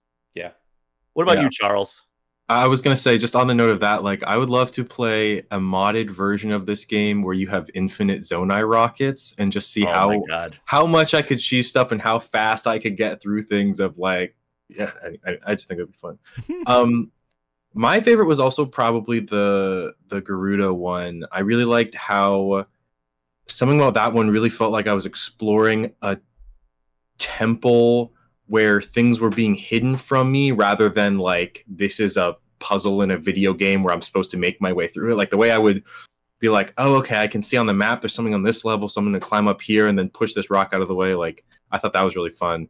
Um, the moment that stood out to me the most out of all of them, though, is the boss fight in the Rito dungeon. Yes. that was like the music there goes so hard. I love like good a good flying section in a game where you're just like coasting through the air. Um i also i i played the game and then i would watch my partner play the game and i was ahead of her because i just have more free time. And watching her do things made me feel stronger about the things I liked and or disliked. So like the the Goron dungeon, I I was similar to you guys. I was like, I don't know, maybe I'm just stupid. Like maybe I'm missing something obvious. And then she also struggled with it, and I was like, okay. Um, but with Colgera, I just did arrows on all his weak points because I was like, yeah, that's what you. I don't know. It's a, it's a boss. You shoot him with your weapon. And then she was like, oh no, I'm just gonna dive through all of these. And it like didn't even occur to me. Oh, And I I don't love think I ever did seeing that. that. Yeah, if when Did the it dive shells, through it? When the shells come off because if you think about it there's all the puzzles where there's the breakable ice that you can Yeah. dive through and then there's the bouncy thing so that's like a whole thing of when his shells break off you can just dive down through them and i was like that's so cool that makes me like i loved this and now i like it more Yeah. That was by far my favorite boss fight for that very reason. Yeah, Yeah. I, you, I, I don't know how much you guys explored the underground, but you come across those bosses again mm-hmm. underground multiple times. Um, and Colgera was one where every time I saw it in the distance, I think there's like two or three Colgeras down there. I was like, oh, hell yeah, let's let's do it. Like I, that fight's fun, but I never tried diving through. That's cool. I wish I had tried that. So let's talk about the depths a little bit here. We've talked about the dungeons. Uh, by the way, my, my favorite was probably also the Gerudo one, but I really liked the Rito one as well. Um, I actually really didn't like the Zora boss. I thought that boss was really annoying to to fight with all like the kind of the Yeah. The- whatever it was. It was it wasn't gloom that it was spraying everywhere, right? It was mud. it was just like mud. Uh, apparently, uh, Alex what a superpower Alex Van Aken built a like a vehicle to That's right, he drive did. around, and he had like Oh. the the sort of hoses like off the side, so he could just drive around and like clean it up. I was like, oh, that's that's that's so smart. That's, That's cool. very, it worked. It worked really well, apparently. Um, yeah, the depths. That is uh just I was not ready for that. Like I, we knew about the Sky Islands, and I was already intimidated at the the the prospect of exploring those. And then I already knew Hyrule was huge from my time playing Breath of the Wild. When you go under the depths, and you find out about them through like you know going to Lookout Landing for the first time after you come down off the Great Sky Island, they're like, oh yeah, we need you to go down and like explore the depths a little bit. I think they want a picture of something, right? Hmm And so and you're like, yeah, there's this chasm over here. You can go down there. And I'm like thinking it's just going to be like these little segmented caverns. And then you go down there and it's just this long free fall and you hear that single note play. It's so ominous when that note plays. The Inception trailer, right? Oh, The God. right. Yeah, man, the that hits every single time when you descend and like you're like, oh yeah, this is like not a happy place that you're going to. And then you realize this is not just like segmented caverns, like kind of like the Sky Islands, or like you know you can go from one to the other if you have like the right ultra hand abilities, or if like you launch yourself in the right way or whatever. But no, this is just one giant interconnected underground of Hyrule itself, and it's like it almost makes the Breath of the Wild Hyrule feel small, which I never thought I would be able to say. But the fact that you have basically a thing that's as large as Hyrule underneath Hyrule to explore, and uh, that blew me away when I first realized that. How was found, I, I, found myself just thinking about how geologically unstable Hyrule is. Yeah, I mean, like uh, there's not a lot holding that thing up, but this, you know, once you once you explore the depths for a while, I mean, there's a few pillars, really. But well, every, everywhere know, like, there's a river, that's like a that's a giant pillar, right? Yeah, the is that better? Stands. Like if all if all the columns in your building, if all the structural supports are full of water, yeah, yeah right. exactly. It's not really promising. Really, whoever built this world was uh, not building building it to last. I feel like that could be the sequel. Is just uh, well, Hyrule's gone. Everybody, finally just collapsed. Um, but yeah, it was. It's cool. It's a it's a cool sense of discovery, right? That you just the sense of scale there is exciting. Um, I don't know if I totally ever warmed to the like it's always dark here thing. Mm. Um, personally, I, I loved the Sky Island stuff. Right, I loved being able to get up high you're looking down, the sense of like skydiving and the total ignorance of the idea of terminal velocity when you smash into water. Um, like I love all that stuff. Uh, but the like the, the stuff down way low, uh, I was I was more ambivalent about because I really liked that sense of of like it's this is a really big space, and as you're exploring it more and you're you know you are turning the lights on literally, um, you increasingly get that sense of the scale but it's also like um because it's not you know it's not populated in the same way right? Like obviously there's monsters down there and stuff but it doesn't have those like um uh, those towns and things like that that you have up on the surface there's a there's a weird kind of empty quality to the depths as well uh, yeah, that made I, it maybe less fun for me to be in that space no I, I, I totally agree about it. and i i found every you know, I forget what they're called, but the light, light routes. I found every light route. I explored it fully, and I was kind of ultimately like underwhelmed because there's like the stuff you're finding down there is like bosses you've already fought, uh, mm. enemies you don't feel like fighting. There's there's clothing down there, which is cool. Um, but it, it was just ultimately like it was it was fine. It was like the scale of it was impressive, but like it was kind of like the last thing I did. Right, like I really Tears of the Kingdom is one of those games that comes along every now and then. They don't come along very often. Where it's like I'm finding things I want to do because I don't want to stop playing because I love it mm-hmm. so much. And exploring underground was like the last of those things. I was like, well, I'm kind of out of stuff I really want to do, so I'm gonna go and explore around down there. And there's like there's some fights you can do. There's like some Coliseum battles that have cool rewards. Like that's where you find stuff like Majora's Mask and that kind of thing. Um, but it was uh, yeah, and because it is truly a, like a reflection of the above ground, like one to one, it's it, it was it was just kind of like it was cool, but not not like the the sort of it was it was low on the list of things I like like about Tears of the Kingdom. It's it's kind of low. Sure, and let's talk. Let's transition to talking about kind of like the end game here, right? Like put in all this time. Kyle, you said it so perfectly in your Breath of the Wild review, where it's like by the mm. time I was approaching Hyrule Castle, it felt like a lifetime's worth of preparation to like get to that moment. It felt yeah, like yeah. you had gone on this journey with Link truly from like being physically incapacitated to like feeling like you're ready to take on Ganon, and in this case, Ganondorf. And Tears of the Kingdom replicates that feeling so well. And Uh, so there's there's really three main things that you need to do to wrap up the story here, right? You have to go to Hyrule Castle and investigate the Zelda doppelganger. You need to retrieve the Master Sword, and you need to descend into the depths below Hyrule Castle to face Ganondorf once and for all. And I did these completely out of order. I was trying to get the Master Sword without talking to the Deku Tree, and I went, I was going to Hyrule Castle to figure out the, the Zelda doppelganger. And then I was like, oh, there's like a chasm underneath Hyrule Castle. I bet there's something cool down there. Let me go down there. And then I like, the more I went deeper, I was like, oh, there's a lot of really strong enemies down here. And then eventually it was like, there's a battle about to happen with all the sages by my side. Uh, is this, what's going on here? And then eventually I was like, oh, okay, this is the end game. Um, So, so, you I didn't have actually the beat- Master Sword at that point. I had the Master Sword. I did not go to Hyrule Castle. Oh, weird. But did you have all four sages? I had all four sages, Okay. but I so I did the battle without the fifth sage because I didn't know the fifth sage existed because I didn't go to Hyrule Castle. So the essentially what happens in that battle is like after you beat the waves of enemies, which is such a cool way to play that out, where it's, it literally feels like you're leading your army, Ganondorf sending his army at you. But once you beat the waves of enemies, they like all the bosses show up and the sage is like, I've got this, I know how to defeat this guy.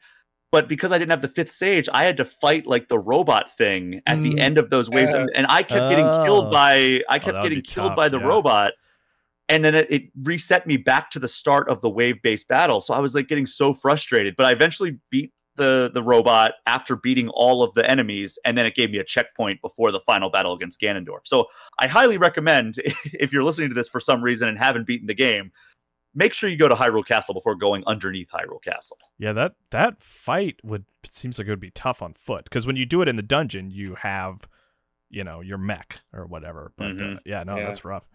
It Does was it a cover the difficult- floor in gloom too? Mm, does he? I don't think so. No. Okay. Then it would be Uh, like borderline impossible. yeah, yeah. It- yeah that was a challenge um but yeah so uh, what sticks out to you guys with those three uh, quests uh getting uh getting the master sword going to hyrule castle and then going beneath hyrule castle for the final battle I uh if I can go first. that's Yeah, of course. Um the so my first thing I got I got the master sword after the second dungeon. I did Rito and then I did Goron and one of one of the things I most enjoyed about the game is I would just think like the master sword's got to be around here somewhere. Like just feeling like I got to do stuff. The first thing I did was I wanted to go to Tarrey Town because that was my favorite quest from Mm. the last game and I wanted to be like what's what is the town I built how was it How was it doing um but I did get the master sword. I liked that it's it's like stamina rings instead of the hearts which is I was I was stocking up on hearts of like once I get there I'm going to need all the hearts and then I didn't. Um I think I found it before the fire temple and then I just needed more stamina and then I ended up getting it. Um Had you done all the tears first, or? I don't think so. I think I well, so I got there is a Master Sword shaped tear that is uh, near uh, Death Mountain, and that's where you see Zelda holding it, and she has a little flashback to the moment where Mineru's like, "If you eat if you eat the stone, you're going to be a dragon, and you shouldn't do that." And it doesn't say that she's doing it, but there are enough pieces there that I was like, "Oh my god, is Zelda the dragon?" yeah, Um, sense, yeah. and then I went underneath Korok Forest, uh, killed the the Gloom Hands we haven't talked about at all. Those Oh, things God. are terrifying. And then after doing that, and then a Phantom Ganon shows up, I was like, this is the worst day of my life. um, I also I only had Tulin. It's it's a lot easier when you have more sages because they can take more of the hands. sure. I only had Tulin, and I was like, at least Tulin's got my back. And then they grabbed Tulin, and I was Oh, like, no. oh no. Um. Anyways, fast forward through all that. I managed to barely win by um, throwing springs on the ground, jumping in the air, and then just like shooting them with arrows while I was uh, suspended. Um, they're tough they are tough. Uh, and then I got the Master Sword. Um, what was part two? Was it just the sages? going to hyrule castle going to Hyrule Castle. So I did I did that pretty much normal in order. I Yeah, but you did I did Master actually Sword early, though, discover yeah. yeah. And I had it I had it for like two of the four uh, or I guess three of the five that's cool. boss fights. Um I did go underneath Hyrule Castle also though because I I was like I'm pretty sure I know where the Master Sword is. I got to find that Hylian shield and then kept going and being like at the end of this road there's going to be a great shield waiting for me and then all the gloom Bokoblins spawn and there's a big health bar and I immediately teleported out. Um but I did that stuff all pretty much in order. Um and yeah, I think after after after my early Master Sword, it's a pretty boring standard playthrough.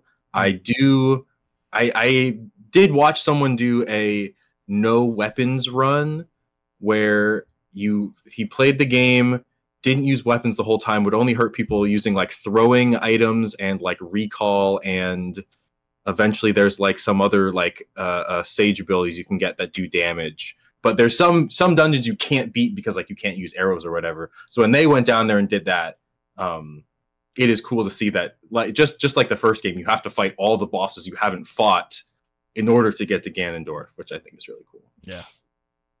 Yeah, I, I, it's I, just a, such an incredible ending to this game, right? Like doing all these things to to square away the story and get like final preparations to face off against Ganondorf.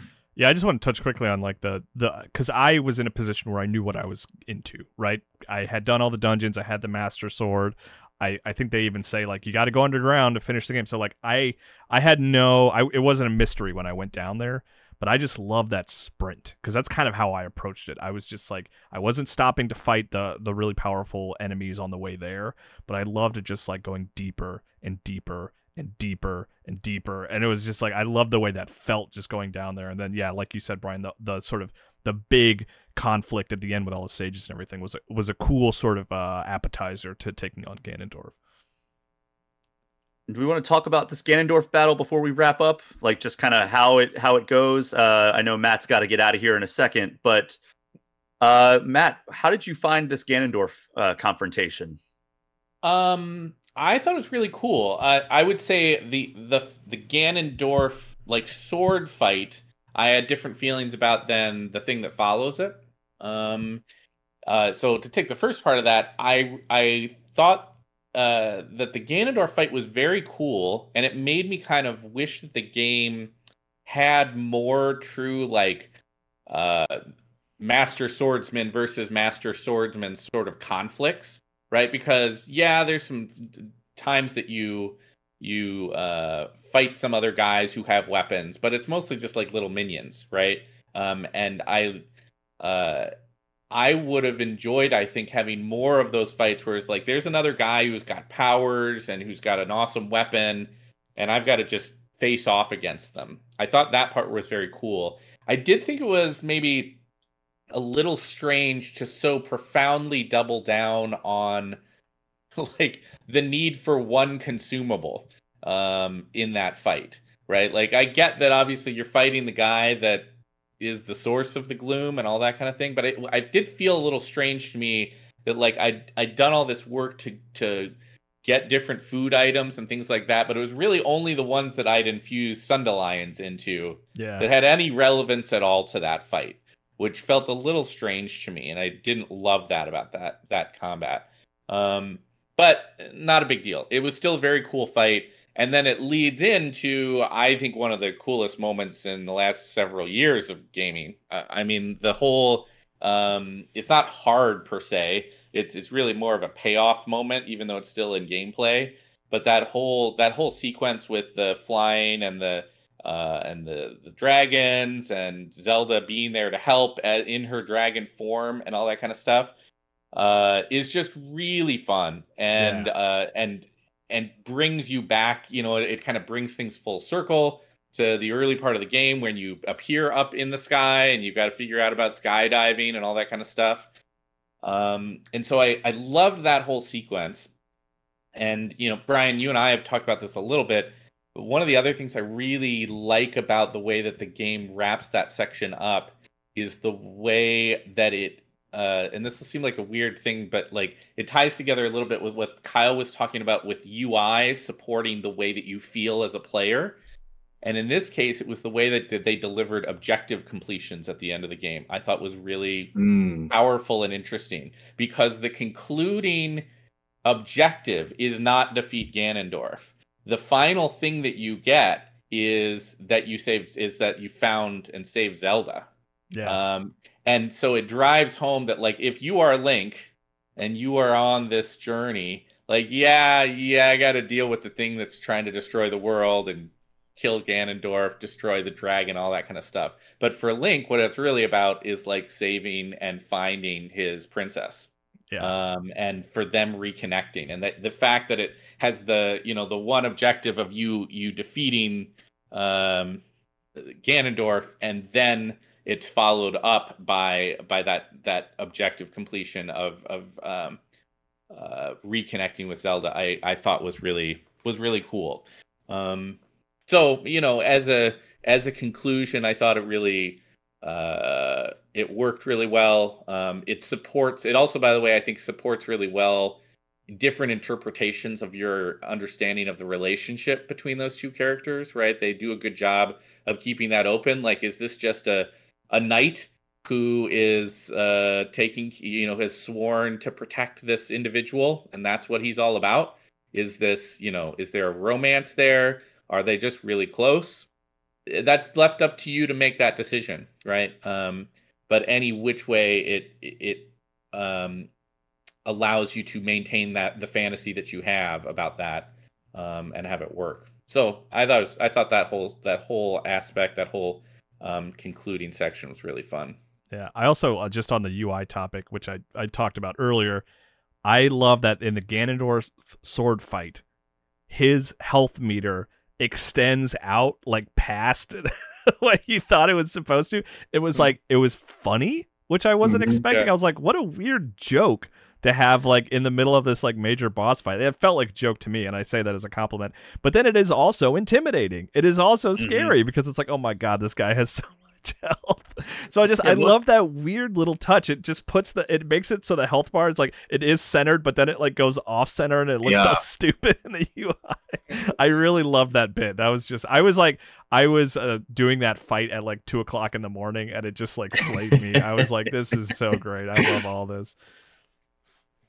Yeah, it, what a terrific finale to just an unbelievable game. Uh, the last question I'm going to ask you guys Nintendo said they kept the name secret for such a long time because it gave away too much about the game's story. Looking back now that we've all finished it, do you buy that exp- explanation for why they kept the name secret? I I I think you're misquoting them a little bit. I think it's like more nuanced than that. It's like it's not that they was going to ruin the story. I think they were more saying like we just don't want to reveal anything about the story, and this is a, a, a clue towards that. We want to keep everything a surprise. So I don't know if it's quite like so black and white as that but i do, i will say like after finish after finishing the sort of memories quest i did have that moment which i'm sure everyone did where it's like oh that's why it's called tears of the kingdom. Okay. Oh yeah. That makes sense. Fine then i'll ask you guys one more question. Oh, they didn't answer. I, I they... now that we've had time to digest legend of zelda tears of the kingdom for just under two months where does this rank among your favorite games favorite Zelda games or favorite games? Either or, whichever wherever like it would make the most sense relative to the list that you're going to present. Uh I don't know if it's fundamentally like shakes up my personal favorite games of all time. Um but I do think it is objectively like on uh, that that when you strip away that whole kind of like rose tinted glasses thing of the way we all have games that we look back on very fondly um, it is objectively uh, a uh, easily among the best zelda games if not the best zelda game.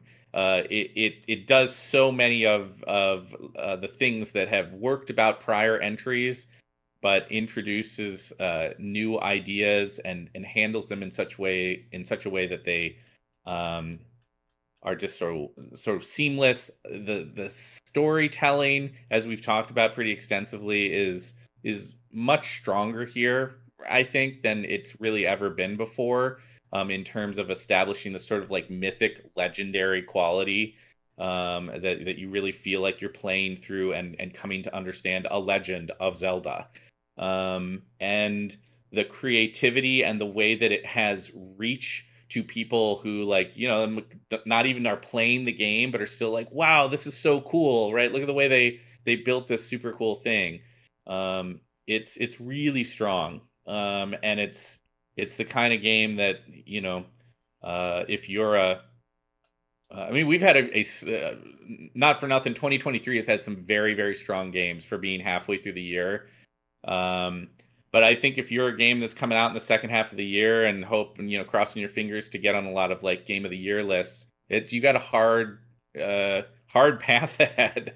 Uh I mean Zelda even if it wasn't one of the if it didn't totally hit for you personally, you almost kind of have to acknowledge that it, it really took over the conversation and and people talking about games uh, during the time that it was uh, it's been floating around out there, and I think it'll continue to do so for a long while. Kyle, real quick, where does it rank on your Zelda list and all-time list? Hmm. I uh I still don't know if I'm ready to answer that question, but it does not unseat Breath of the Wild for me personally. Uh, but Ocarina of Time is your favorite, right? Yeah, that's just that's just locked in forever. That's always going to be my favorite. That's that's the game. That's the reason I write about video games for a living. Like it just can't. The impact of Ocarina of Time the first time I played it is it just will never be uh, over. Will never be taken over by another game, and, and I've I've come to terms with that, and I understand that. But uh, no, I uh, like just right below Breath of the Wild for me is Tears of the Kingdom because it it feels like um nothing will sort of uh overcome what was the first time I played Breath of the Wild. And like the thing that I love about these games is the exploration aspect. And Tears of the Kingdom, just by the nature of taking place in the same world, sort of turns the volume down on the exploration aspect of it because I know the world pretty well. And there's a lot of positives to that, and I think it's a cool thing. But um, I still the the first time I played Breath of the Wild versus the first time I played Tears of the Kingdom, like Breath of the Wild is still sort of uh, the winner for me personally. Sure. And Charles? Yeah, I mean, I I think I like this game more than Breath of the Wild, but it's such a hard thing where I wouldn't like this game as much as much as I do if I hadn't also played Breath of the Wild. Like it's so much of so much of my enjoyment of it is the way that it is such a good sequel in all the most important ways. Um but oh, I lost my train of thought. Um basically just uh, you're saying that Breath of the Wild increased your enjoyment of Tears of the Kingdom. Yeah, I I, I think I think here's what I was gonna say. It's uh, I, I mentioned like a shift in my personal like game playing recently of like being professional and thinking critically about most of the things I do. It's not very often I can like sit down and play a game and that doesn't occur to me. Like I'm not thinking like, oof, that's points off this, or oh, I think this could be you know implemented better. This is like one of few games where i'm really sitting down and i'm like i love playing video games. I want to play video games all the time. This is the best thing in the whole world. Um, and i think it is like rare and special for that to happen and this is one that like definitively does that. Yeah and for me you know breath of the wild is still my favorite zelda game favorite game overall. But I almost think that it's just because of like the foundational aspect of it. But like I think Tears of the Kingdom might actually be like in a vacuum a better game, but Breath of the Wild just wowed me in such a way when it came out that it it's going to be hard to top. But I said that about Ocarina of Time 20 years prior, and Breath of the Wild eventually unseated it. Uh, but I think that's uh, our rundown of our, kind of our spoiler filled takes on The Legend of Zelda Tears of the Kingdom. For those of you watching this on the Game Informer YouTube channel, you can actually get a weekly audio version of this show, which is called All Things Nintendo, either right here on YouTube or you can go to your favorite podcast platform. We're on Apple, we're on Google, we're on Spotify, you name it, pretty much everywhere else. But thank you so much, everyone, for tuning in. Do me a favor if you haven't already. If you're listening to this on a podcast platform, throw All Things Nintendo a five star review and hit that subscribe button. And if you want to get any questions or comments in, you can hit me up at allthingsnintendo at gameinformer.com or DM me on Instagram at Brian P. Shea. You can also join the Game Informer Community Discord, which is a perk for subscribing to our Twitch channel, even just for one month. Let's run down real quick. Matt, where can people find you online? Uh, I don't do a lot of, of uh, social media stuff, but you can uh, always check at Matthew R. Miller on Twitter. Um, and otherwise, most of the things I have to share with the world, I do so through Game Informer channels. Kyle, what about you? Uh, Twitter. I've been using Blue Sky a lot, so hit me up there. Yeah, Blue Sky's a fun one. I've, I've recently started getting more active over there as well. And Charles, tell everyone where they can find you. ChuckDuck365 on Twitter. I did just make a blue sky, but I haven't really used it yet. But yep.